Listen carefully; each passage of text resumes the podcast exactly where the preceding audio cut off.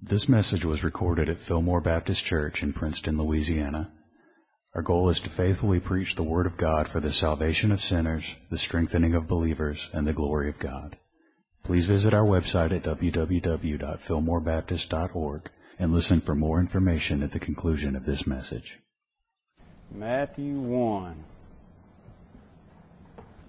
All right, well, I think, and I'll be honest with you, I really didn't intend to be in chapter two tonight, but I was looking at this some more. In fact, last week I intended to be in chapter two this morning, but uh, you know, the more I got to looking at it, I wanted, felt like we could cover some more ground there, and and I really, really, I, I know, I know that some of these things. For example, when we talk about the incarnation, um, that's a concept that we're familiar with as Christians. If you if you've been a Christian very long, then Uh, you understand that um, God became flesh. You know, Jesus is the second person of the Godhead, the eternal Son of God, and that, uh, for John one, as we're going to see in a moment, he's called the Word of God, the Logos of God, and, and he became flesh and dwelt among us. So I know that's that's um, in a sense we might say basic Christianity, but it, but it really is. Uh, I think worth taking time to kind of um, just uh, soak in that and and um, try to try to soak it in and meditate it, meditate on it some, because this this is uh, this concept is ag- aggressively um, being attacked in our day. And even though it is kind of basic Christianity one oh one, um, in the first place, it, it's it's a it's it's an amazing, uh, astounding truth, you know, that we don't want to take lightly, that God came in the flesh.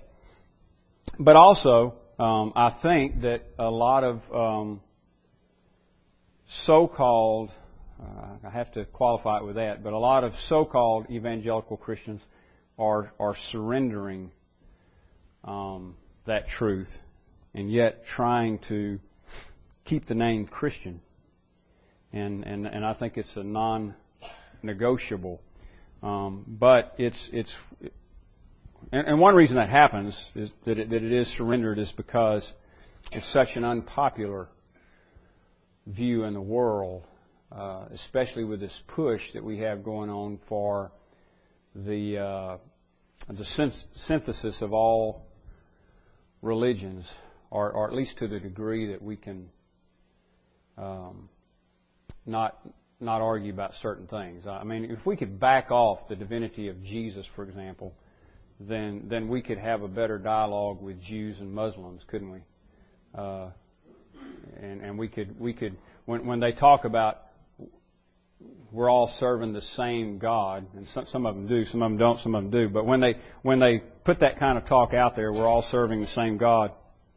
Um, The world would be happy to, to some extent, not totally, but they'd be happy to some extent if we just kind of come come along with that and uh, say, yeah, that's true. You know, it's all the all the God of Jesus is, is the God of Muhammad and all that kind of thing.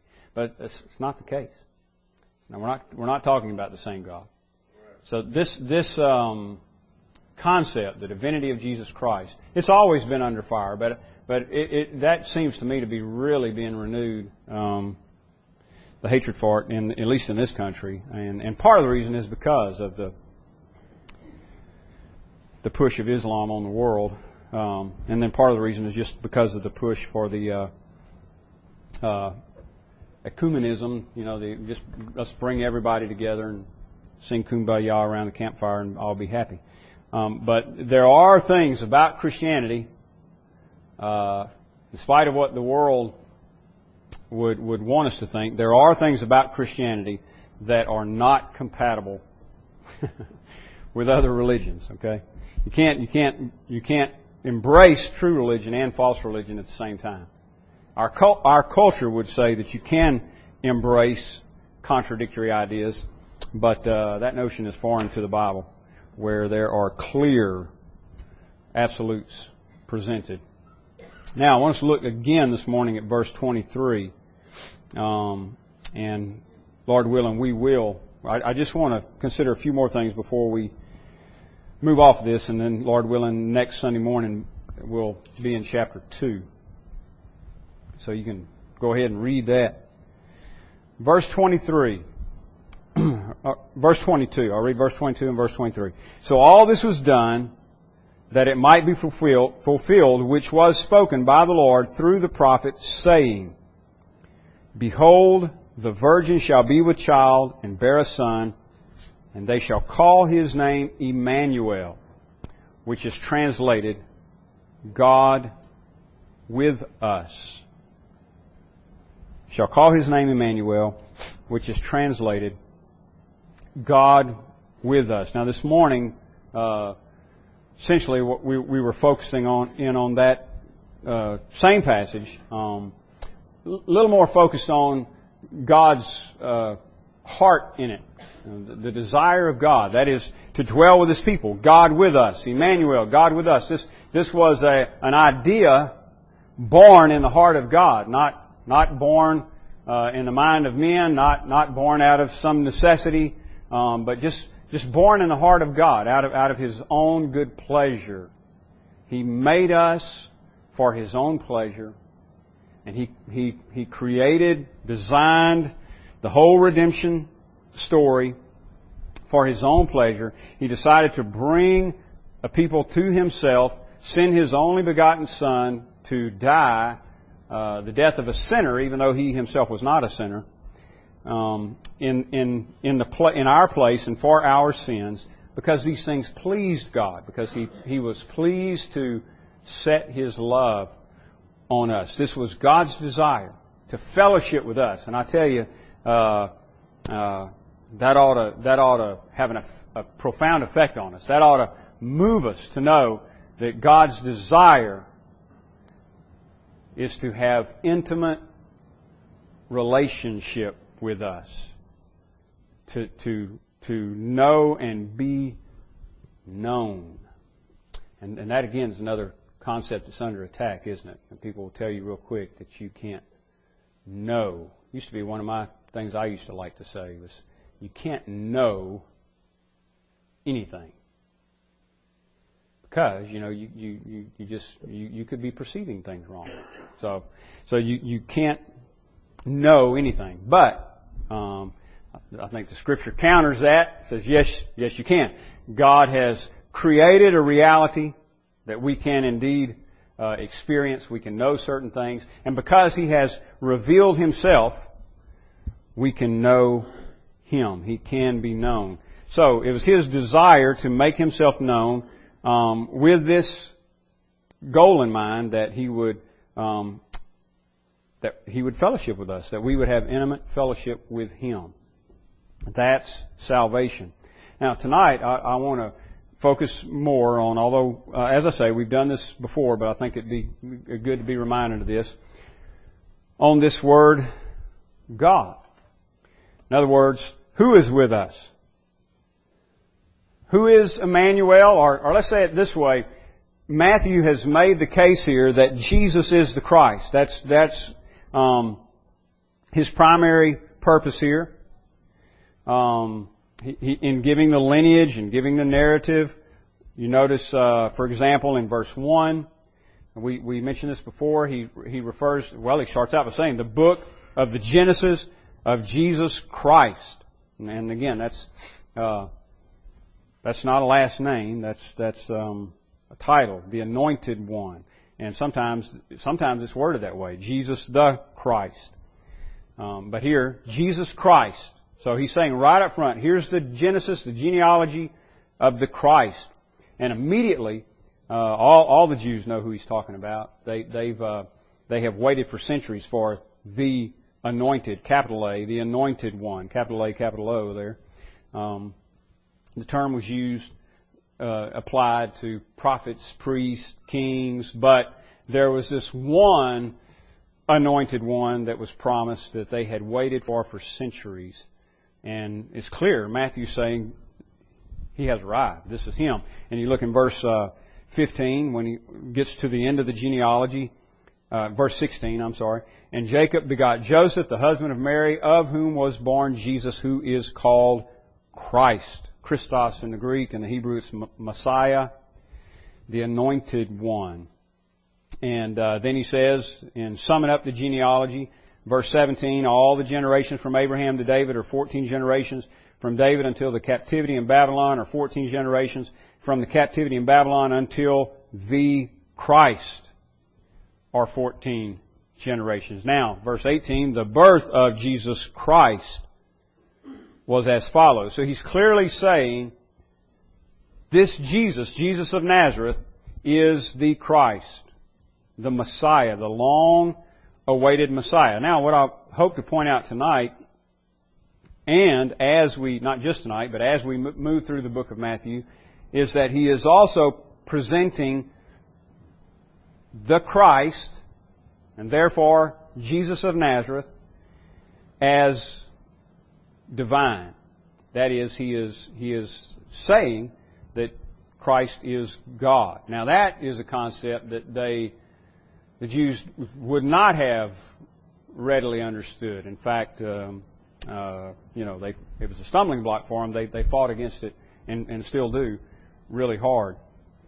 The idea that a man, since Jesus of Nazareth clearly was a man, the idea that a man could also be God, that God could come, take on flesh, become a man, um, to the Jewish mind was absurd. Um, It, it was uh, repulsive. But but again, I think we'll see as we go through here and as we look at uh, excerpts from the other Gospels as well and other passages uh, in the Bible, that he is, he is being uh, shown to be divine, God. Jesus is God. I was watching just, just this week a, uh, a little debate about this. Um, I, I don't remember the man's name, either one of them, but a Christian and a Muslim, and, and the Muslim um, was was excellent debater, um, but uh, obviously, you know, he he disagreed on this point, and they they try to uh, make a point a lot of times of saying, in in, in uh, oftentimes a very deceptive way, but they say, you know, we we believe in Jesus. And, and well, they do. They believe he was a uh, historic figure. They believe he was a prophet. They do not believe he is God. They do not believe he is the Son of God. They do not believe that he rose from the dead. And they, they teach against that. So they say um, that they accept and believe the Bible uh, and that the um, Quran is just... Uh, A, a fuller revelation that it that it doesn't, you know, we, we accept the Bible too, but now we have this fuller revelation, the Quran, and of course, where they contradict, they go with the Quran, and and they would say the Bible is wrong. So they reject the deity of Jesus Christ. So this is it's an important um, important issue for us to uh, to be settled in. Who is this Christ? Who is this Christ that came? Who is this Christ that said He was dying for the sins of those who would believe on Him? Who is He? Was He merely a man? Was He um, God but not man? You know, I mean, did He just appear to be a man? Or was He, and this of course is what I believe the Scripture teaches, was He fully God and fully man? Now one thing I want to do here is, is read you a, uh, a uh, historic uh, definition, what it's usually called, Chalcedonian definition. Um, and uh, I I, don't, I thought about making copies, but I didn't get it done. So I thought you might want to look at it. It's good to look at these things. Uh, they're, they're, this, of course, is not uh, Scripture, not inerrant or anything like that, but it's it's very good. Uh, and, it, and looking at these documents it helps you understand what the Church has taught through the centuries, what they have stood on, what sometimes they have caved on, and, and that kind of thing. And a lot of times you discover, you go back looking at church history and you see the things they were wrestling with or fighting against, and you discover that um, these things we're up against today aren't new. That Satan is circulating the same old lies. I mean, they're just reshaped a lot of times, but the same old lies. But here's the Chalcedonian uh, definition from four fifty-one A D Um, so that's fifth century. The purpose in it is is to explain uh, the divinity of Jesus, the hy- specifically the hypostatic, what's called the hypostatic union, the union of the two um, natures of Christ. Here it is. Therefore, following the Holy Fathers, we all with one accord teach men to acknowledge one and the same Son, our Lord Jesus Christ, at once complete in Godhead and complete in manhood, truly God and truly man, consisting also of a reasonable soul and body, of one substance with the Father as regards His Godhead, and at the same time of one substance with us as regards His manhood, like us in all respects, apart from sin. As regards His Godhead, begotten of the Father before the ages, but yet, as regards His manhood, begotten for us men and for our salvation of Mary the Virgin, the God-bearer, one and the same, Christ, Son, Lord, only begotten, recognized in two natures, without confusion, without change, without division, without separation, the distinction of natures being in no way annulled by the union, but rather the characteristics of each nature being preserved and coming together to form one person and subsistence, not as parted or separated into two persons, but one and the same Son and only begotten God, the Word, Lord Jesus Christ. Even as the prophets from earliest times spoke of Him, and our Lord Jesus Christ Himself taught us, and the creed of the fathers had, has handed down to us. Chalcedonian definition from four fifty-one A D affirming the divinity of Jesus Christ. That Jesus is fully God, fully man. One person. He's not divided into two persons. One person, yet with two natures. Fully God, fully man. Now, at least in my opinion, that that that's an uh, an excellent definition. It's framed, you know, worded. Uh, this is good, very thorough, um, very specific. Question is, is it scriptural? Did Jesus claim to be God? Did uh, others around Him understand Him to be making that kind of claim? Or um, is this an invention of the church? Um, perhaps overzealous disciples, you know, after Christ's death? Um, or is it Bible truth? Well, of course, I submit to you that it's Bible truth. And let's, I'm going to look at a few passages. Um,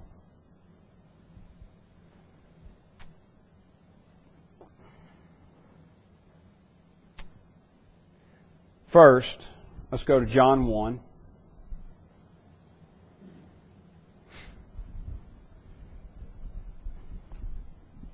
John one, verse one.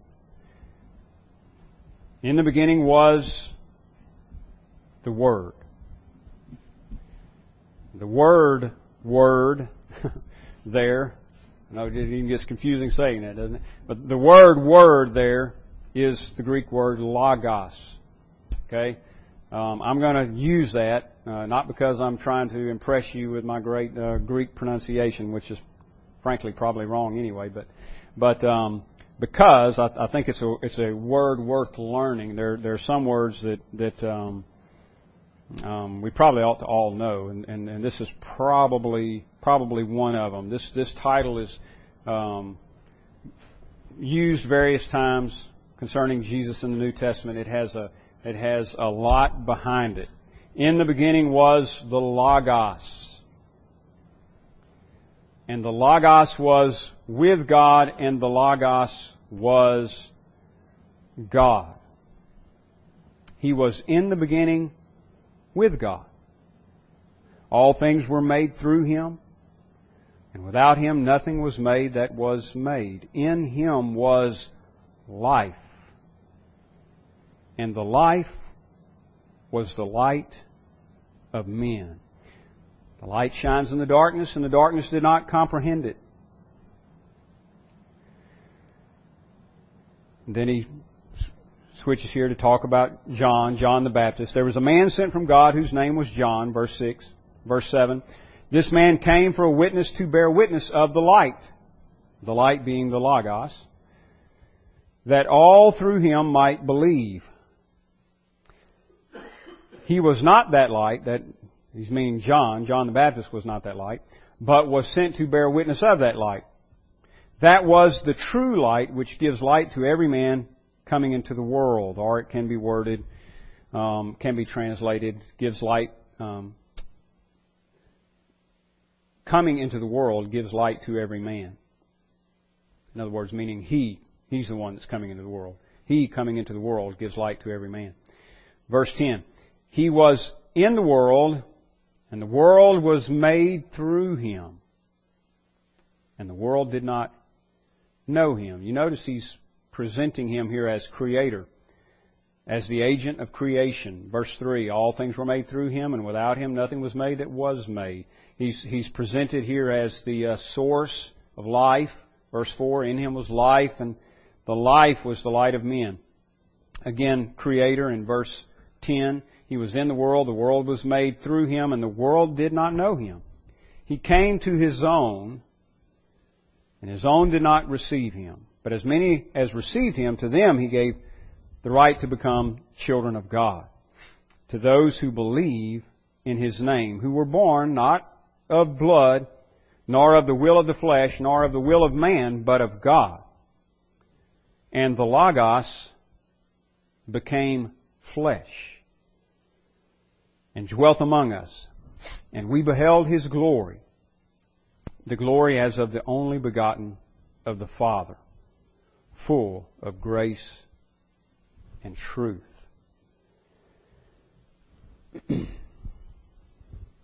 Well, verse fourteen makes it clear, doesn't it, that the Logos that he's referring to, the Word, is Jesus. Because obviously, uh, this is this is where John is going. He's going to tell the story about Jesus. This is the gospel uh, about Jesus, according to John. In verse seventeen, uh, verse fourteen, rather, the, the Logos became flesh and dwelt among us. The Logos, who, according to verse one, was in the beginning with God and was God. The Logos, who, according to verse three and verse ten, was Creator of all things, and according to verse four, is the source of life. In Him was life, and life was the light of men.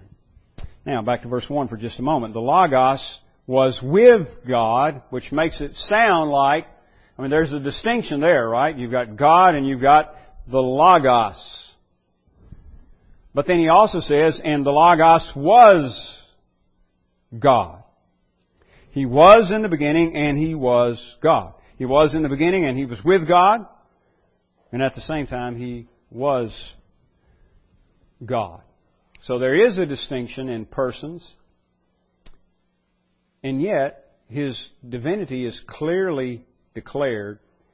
He was in the beginning with God and He was God. The Logos was God. God's own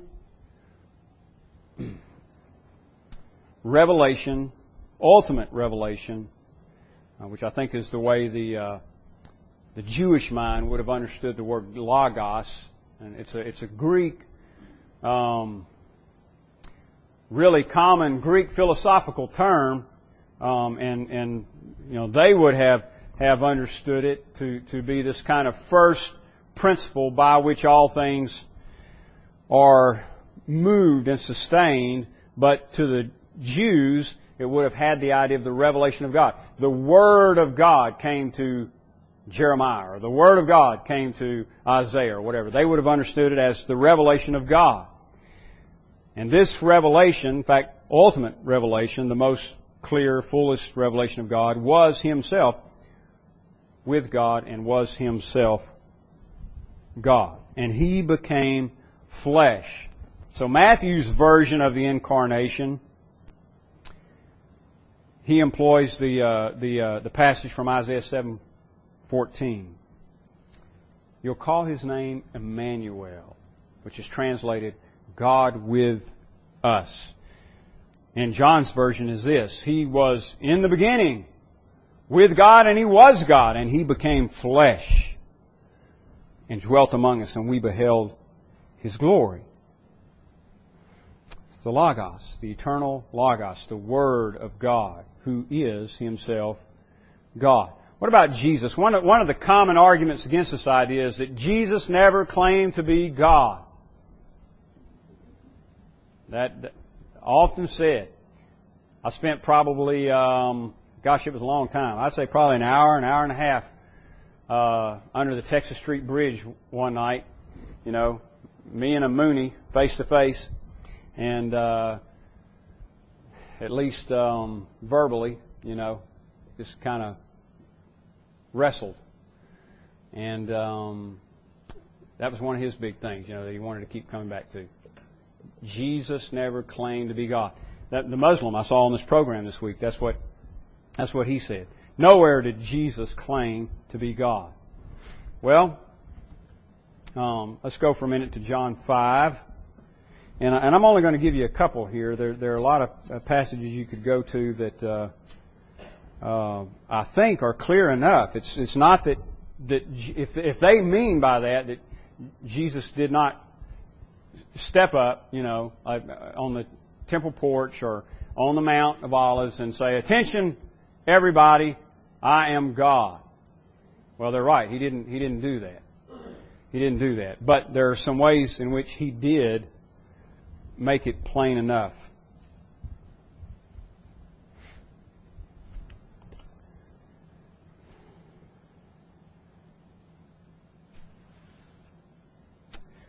Look in uh, John five, verse sixteen. After Jesus has healed a, a lame man here, we won't read through the story, but in verse sixteen, for this reason the Jews persecuted Jesus and sought to kill Him, because He had done these things on the Sabbath. They were incensed because Jesus had healed someone on the Sabbath. Verse seventeen, but Jesus answered them, "My Father has been working until now, and I have been working." That in itself is is a, is a, is just an amazing statement. My, he's saying, I, I do what my Father does. My Father, and they know who He's talking about when He says my Father. Talking about um, the one they claim is their God, Yahweh, the I Am, God of the Old Testament, God of Abraham, God of Isaac, God of Jacob. Jesus says that, you know, they accuse Him for, for working on the Sabbath. And He says, "My Father has been working until now, and I have been working." Therefore the Jews sought, verse eighteen, therefore the Jews sought all the more to kill Him, because He not only broke the Sabbath, but also said that God was His Father, making Himself equal with God. Now, it, it may be true that, that today, um, when we read that statement, "My Father has been working until now, and I have been working," That, that it may be true that we don't understand the full force of it and, and the claim that Jesus is making there. But they understood it perfectly. And so they sought the more to kill him. Why? Verse eighteen. Because not only did he break the Sabbath, at least in their mind, but also said that God was his Father, making himself equal with God. They, they understood that when he spoke of God as Father, in fact, the, the personal pronoun my here, this, this was not common. If, if they spoke of God as Father at all, um, they didn't say, you know, my Father. Like you would, like you and I would say, my daddy. They, they didn't talk about God that way. They wouldn't even pronounce his, uh, his proper name, Yahweh, because uh, they considered it so holy um, that, uh, you know, that they wouldn't pronounce it. And Jesus is saying, in referring to him as my Father, very personal. And they understood that to do that, because every son... Human beings beget human beings, right? I mean, I know some, some people would argue against that, but my my father's not an ape. Neither is my great, great, great, great, you know, and you can put however many greats you want on there and go back as far as you want. You're not going to find an ape in our family tree, pardon the pun. But Jesus says, my, God is my Father. And they understood. He's making himself equal with God. He's not only breaking the Sabbath, he's making himself equal with God. So you say, surely here, right, with this kind of accusation, and, and they're going to kill him, I mean, at least they want to at this point, surely Jesus is going to say, whoa, whoa, whoa, whoa. You, you misunderstood. You're, you're mischaracterizing my... My statements. Let's let's back up a minute. That's, that's not exactly what, what happens. Verse nineteen, Jesus answered, most assuredly I say to you, the Son can do nothing of himself, but what he sees the Father do. For whatever he does, the Son also does in like manner. Now remember, he's talking about God. He says, whatever God does, he's saying, I do it in like manner. Likewise. Verse twenty, for the Father loves the Son and shows him all things that he himself does, and he will show him greater works than these, that you may marvel. For as the Father raises the dead and gives life to them, even so the Son gives life to whom he will. They, you know, they're, they're bent out of shape because... You sound like you're making yourself equal with God. And he says, look, just just like the Father gives life to whomever he wills, so I, I give life to whomever I will. What the Father does, I do. Verse twenty-two, for the Father judges no one, but has committed all judgment to the Son. He, he says, you're going to be judged by me. Verse twenty-three, that all should honor the Son, just as they honor the Father. He who does not honor the Son does not honor the Father who sent Him. Well, we better move on. We could, we could go through a lot right there, but it's, that's powerful stuff. And you get over to chapter eight, and one of, this is probably my favorite dialogue uh, between Jesus and the and the Jews. And, and it's a lengthy discussion here. Um, says things like, for example, uh, verse fifty-one, most assuredly I say to you, if anyone keeps my word, he shall never see death. Quite a statement, isn't it? I mean, for a rabbi, you know, to get up and say, uh, not, you know, not just say, look, keep the Word of God. If, if if you don't keep the Word of God, or if you do keep the Word of God, you'll never see death. But he says, you keep my word. If you keep my word, you'll never see death. If anyone, again in verse fifty-two, if anyone keeps my word, he shall never taste death. And then in verse fifty-four, he says, the Father who honors me, of whom you say that he is your God. He says, the Father honors me. Verse fifty-five, yet you have not known him, but I know him. And if I say I do not know him, I shall be a liar like you. But I do know him and keep his word. And if that wasn't enough, verse fifty-six, he says, your father Abraham rejoiced to see my day, and he saw it and was glad. Then the Jews said to him, you are not yet fifty years old. Have you seen Abraham? Jesus said to them, most assuredly I say to you, before Abraham was, I am. That's, that's a claim of deity. I am is the proper name for the God of the Old Testament. Yahweh or Jehovah, I am.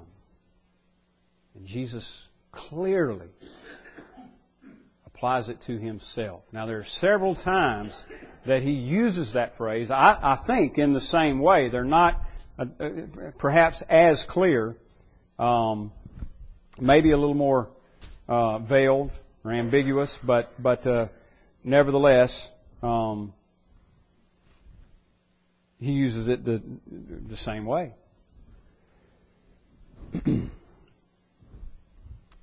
For example, he says, uh, if you do not believe that I am he, you will die in your sins. And the he is added for understanding um, by the translators, but literally it's just, if you do not believe that I am, if you do not believe that I am, you will die in your sins. That's um, John eight also, verse twenty-four. If you do not believe that I am, you will die in your sins. And at the end of that discussion, he says, before Abraham was, I am. Now, one final thing here um, before we close.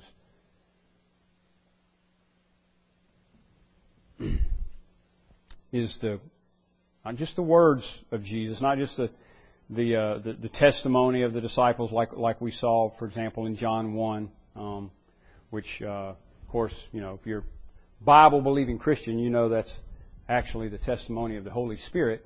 But he used John the apostle to write it. So you, we have not just the, the the testimony of the apostles. We have not just um, Jesus himself making those claims, which again, both of those sources are infallible, inerrant sources. Um, but we also have the testimony of His works and His character. Remember when John sent, uh, John the Baptist, that is, when John the Baptist sent someone to Jesus and said, you know, ask him if he's the one. He's talking about the Christ. So again, the long...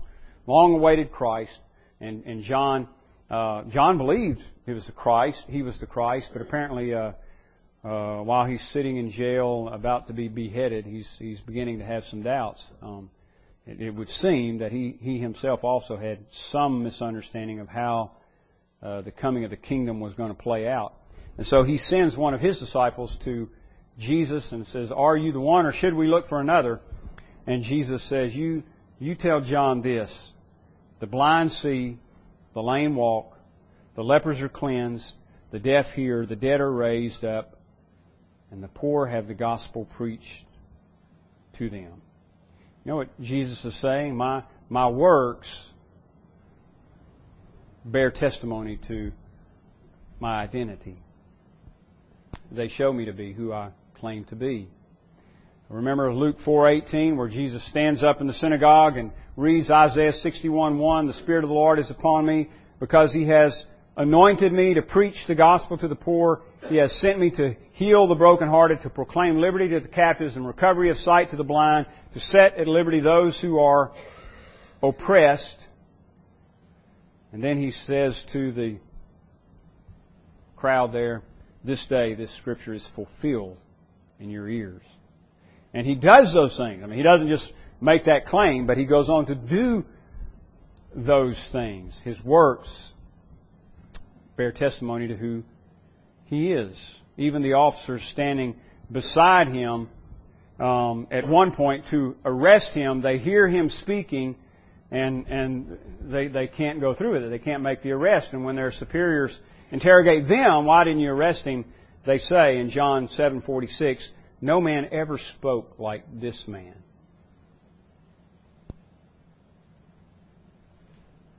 And even going back for a moment to that same point at the beginning of Jesus' ministry in the synagogue in Nazareth, when He stood up and read Isaiah sixty-one one and said, this day this Scripture is fulfilled in your ears, those who heard Him bore testimony of the gracious words that came from His mouth.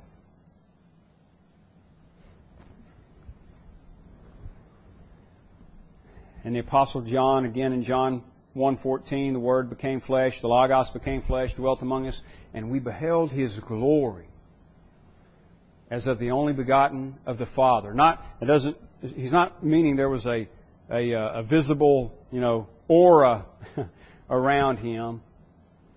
He means we, we, we saw His, we heard His words, we saw His character, we witnessed His works. That's what He means. We, we saw the glory of God in Jesus Christ. Because He goes on to say, full of grace and truth.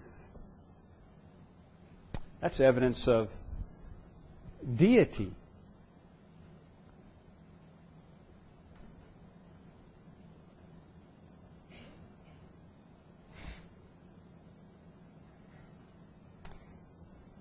At his, uh, at one point when he's uh, being harassed by the Jews, he says himself, many good works I have shown you from my Father. For which of those works do you stone me? His works and His character were impeccable. Um, n- none of the Jews could could find a genuine Uh, Uh, accusation against Him. Even Pilate, of course, uh, when he interrogated Him, said, I find no fault for this man. I mentioned this this morning, and, and I want to uh, read just a little section here because, again, and we'll close with this, because, again, who we're talking about, who Matthew is talking about, who John is talking about, who the rest of the New Testament and the Old Testament is talking about, is God, personal God. He, he is the living God. He is personal God who desires, as we saw this morning, a, a, a relationship, personal relationship with His people.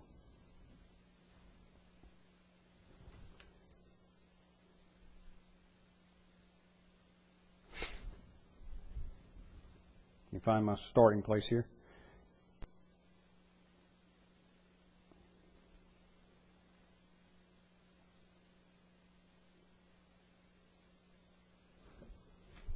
Okay, sorry about that. I didn't, I didn't, I didn't mark my little spot here.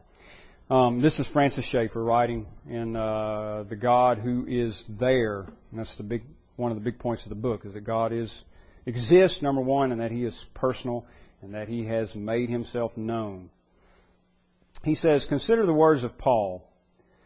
The grace of our Lord Jesus Christ and the love of God and the communion of the Holy Ghost be with you all. Then Schaeffer goes on, it is the personal to which we are brought.